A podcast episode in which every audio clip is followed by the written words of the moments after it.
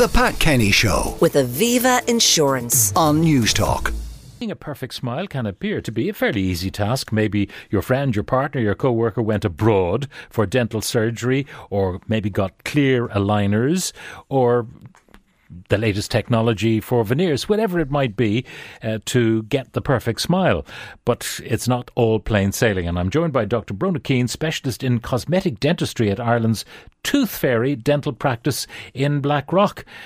Good morning and welcome, Bronagh. Great name, I have to say, for a dental practice. It was a bit of a mouthful there for.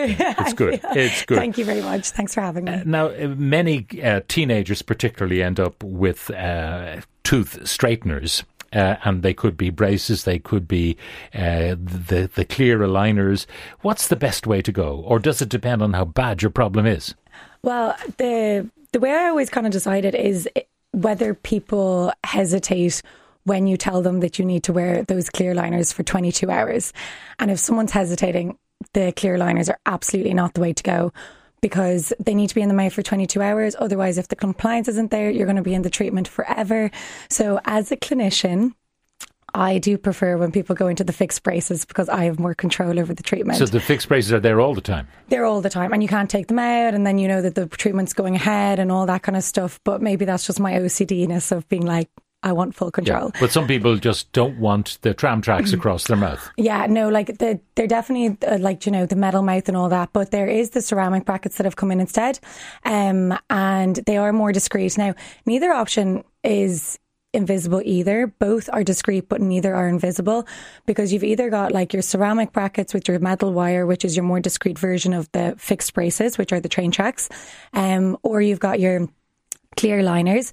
Which are like a plastic skin to your teeth that you have to take in and out, and then you will have white attachments to your teeth to like lock into the plastic. So they're so they're, they are the two So options. take advice before you uh, finally decide. What's the age, by the way, uh, for teenagers? Because obviously, if the mouth is changing all the time, uh, irrespective of what you're trying to do, if they're still growing, Yeah, so actually uh, with braces the the optimal time is actually to use the growth spurt.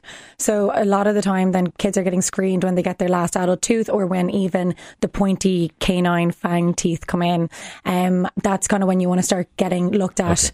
because if uh, the teeth are moving anyway, because you're growing, Yes. it means that it'll help the movement. Yeah, well, it's not even, it's the teeth moving, but it's also the um, bone structure is changing.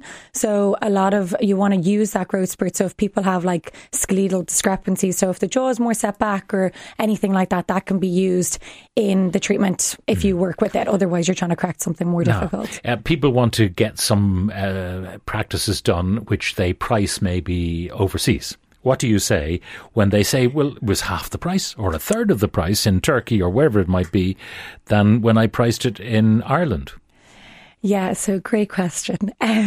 Difficult But- question, I would imagine. Oh, I'm well prepared for this one. But um, the so honestly, if people want to go abroad, I really don't say that you can't go abroad because there's great dentists in every country. There's bad dentists in every country, but it's just about looking out for the right things. Are they specialised in the treatment that you want? Do they have insurance in these countries? What's the legislation? Is the dentist doing the consult? Um, what materials are they using?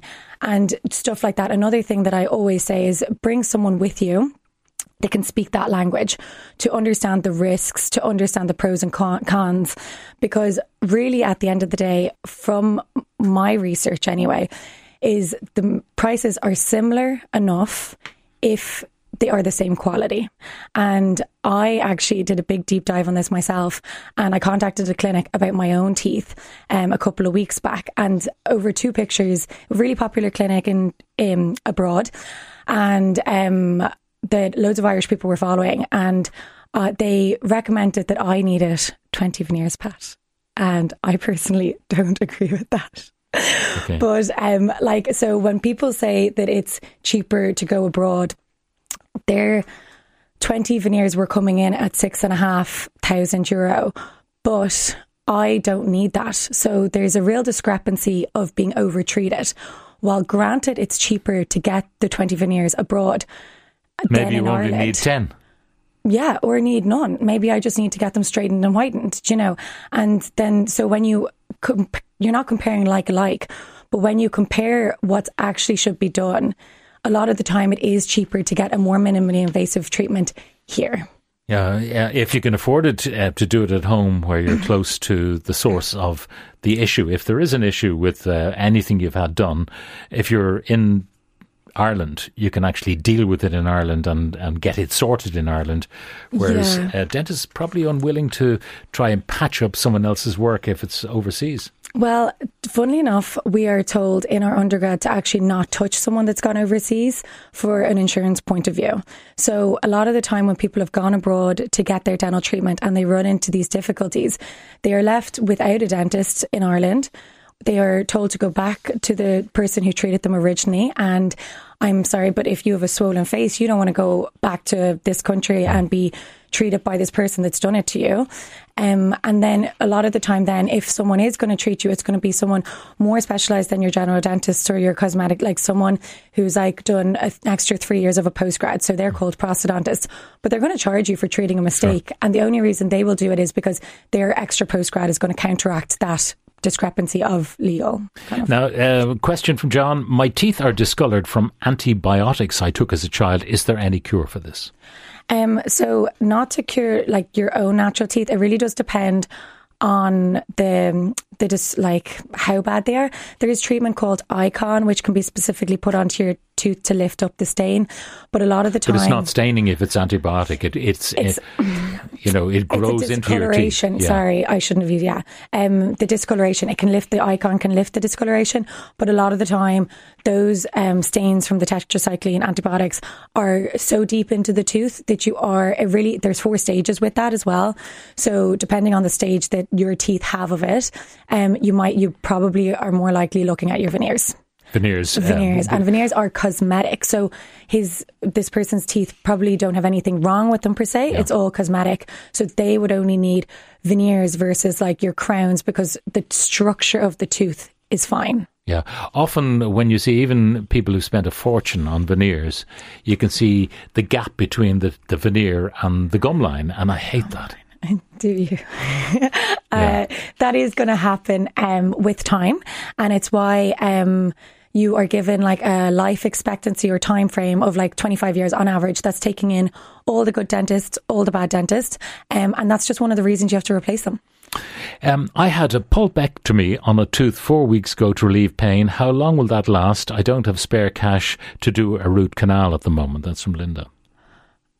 sorry uh, Pulpectomy. pulpectomy was she in pain at the moment She was, and that And was done to no. oh sorry That was done to relieve the pain. To well um if she's not in pain you could objectively leave it now if the tooth What is a pulpectomy? It's when you're not removing the nerve, so you're like capping it.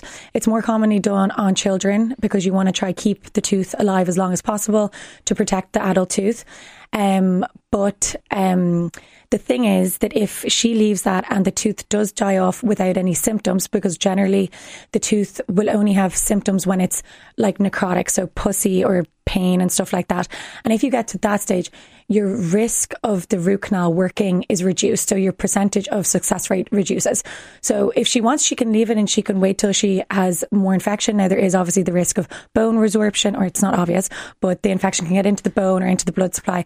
So that's another reason you wouldn't leave it. But treat it as soon as possible. But obviously there's different factors. So you just have to take that into account. Uh, Tony says, I'm 42, got ceramic braces fitted just over a year ago. They're coming off next week. Best thing I ever did. Braces not just for teenagers.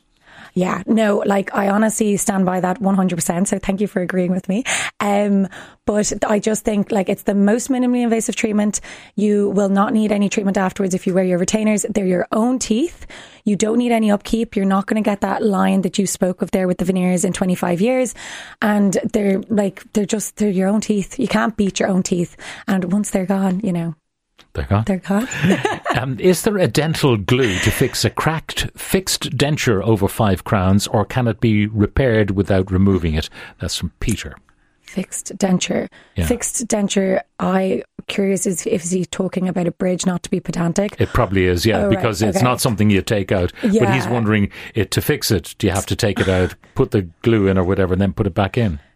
So the dentist can try to remove it and put it back on. The other thing is if that kind of happens, a lot of the time is what you do is you just divide it up and you take off the broken bit if the person can't fully repair it because what that fixed bridge or denture which we're referencing. Well, what he's wondering though is, uh, can you, you know, stick in some of this glue, you know, the stuff that you illu- Oh, illuminate with can't. UV, and that just fix fix the the crack.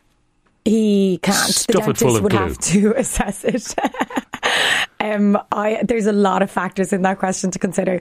I think you definitely just need to check in with your dentist and say that you want the best. You want to just hang on to it and you understand the risks if there are risks. But um, I, that's a hard one to judge here. Now, uh, one of the other things I noticed that often, even in ads where people are brushing their teeth, Yeah. they're brushing, uh, you know, Uh, I suppose horizontally along the teeth. Yeah. Whereas I'm told by the dentist that I should be, if I'm using an electric toothbrush, for example, I should hover at an angle of 45 degrees over the gum line and the tooth, and then move from tooth to tooth to tooth. But other people just go back and forward, back and forward. I know. What way to do it?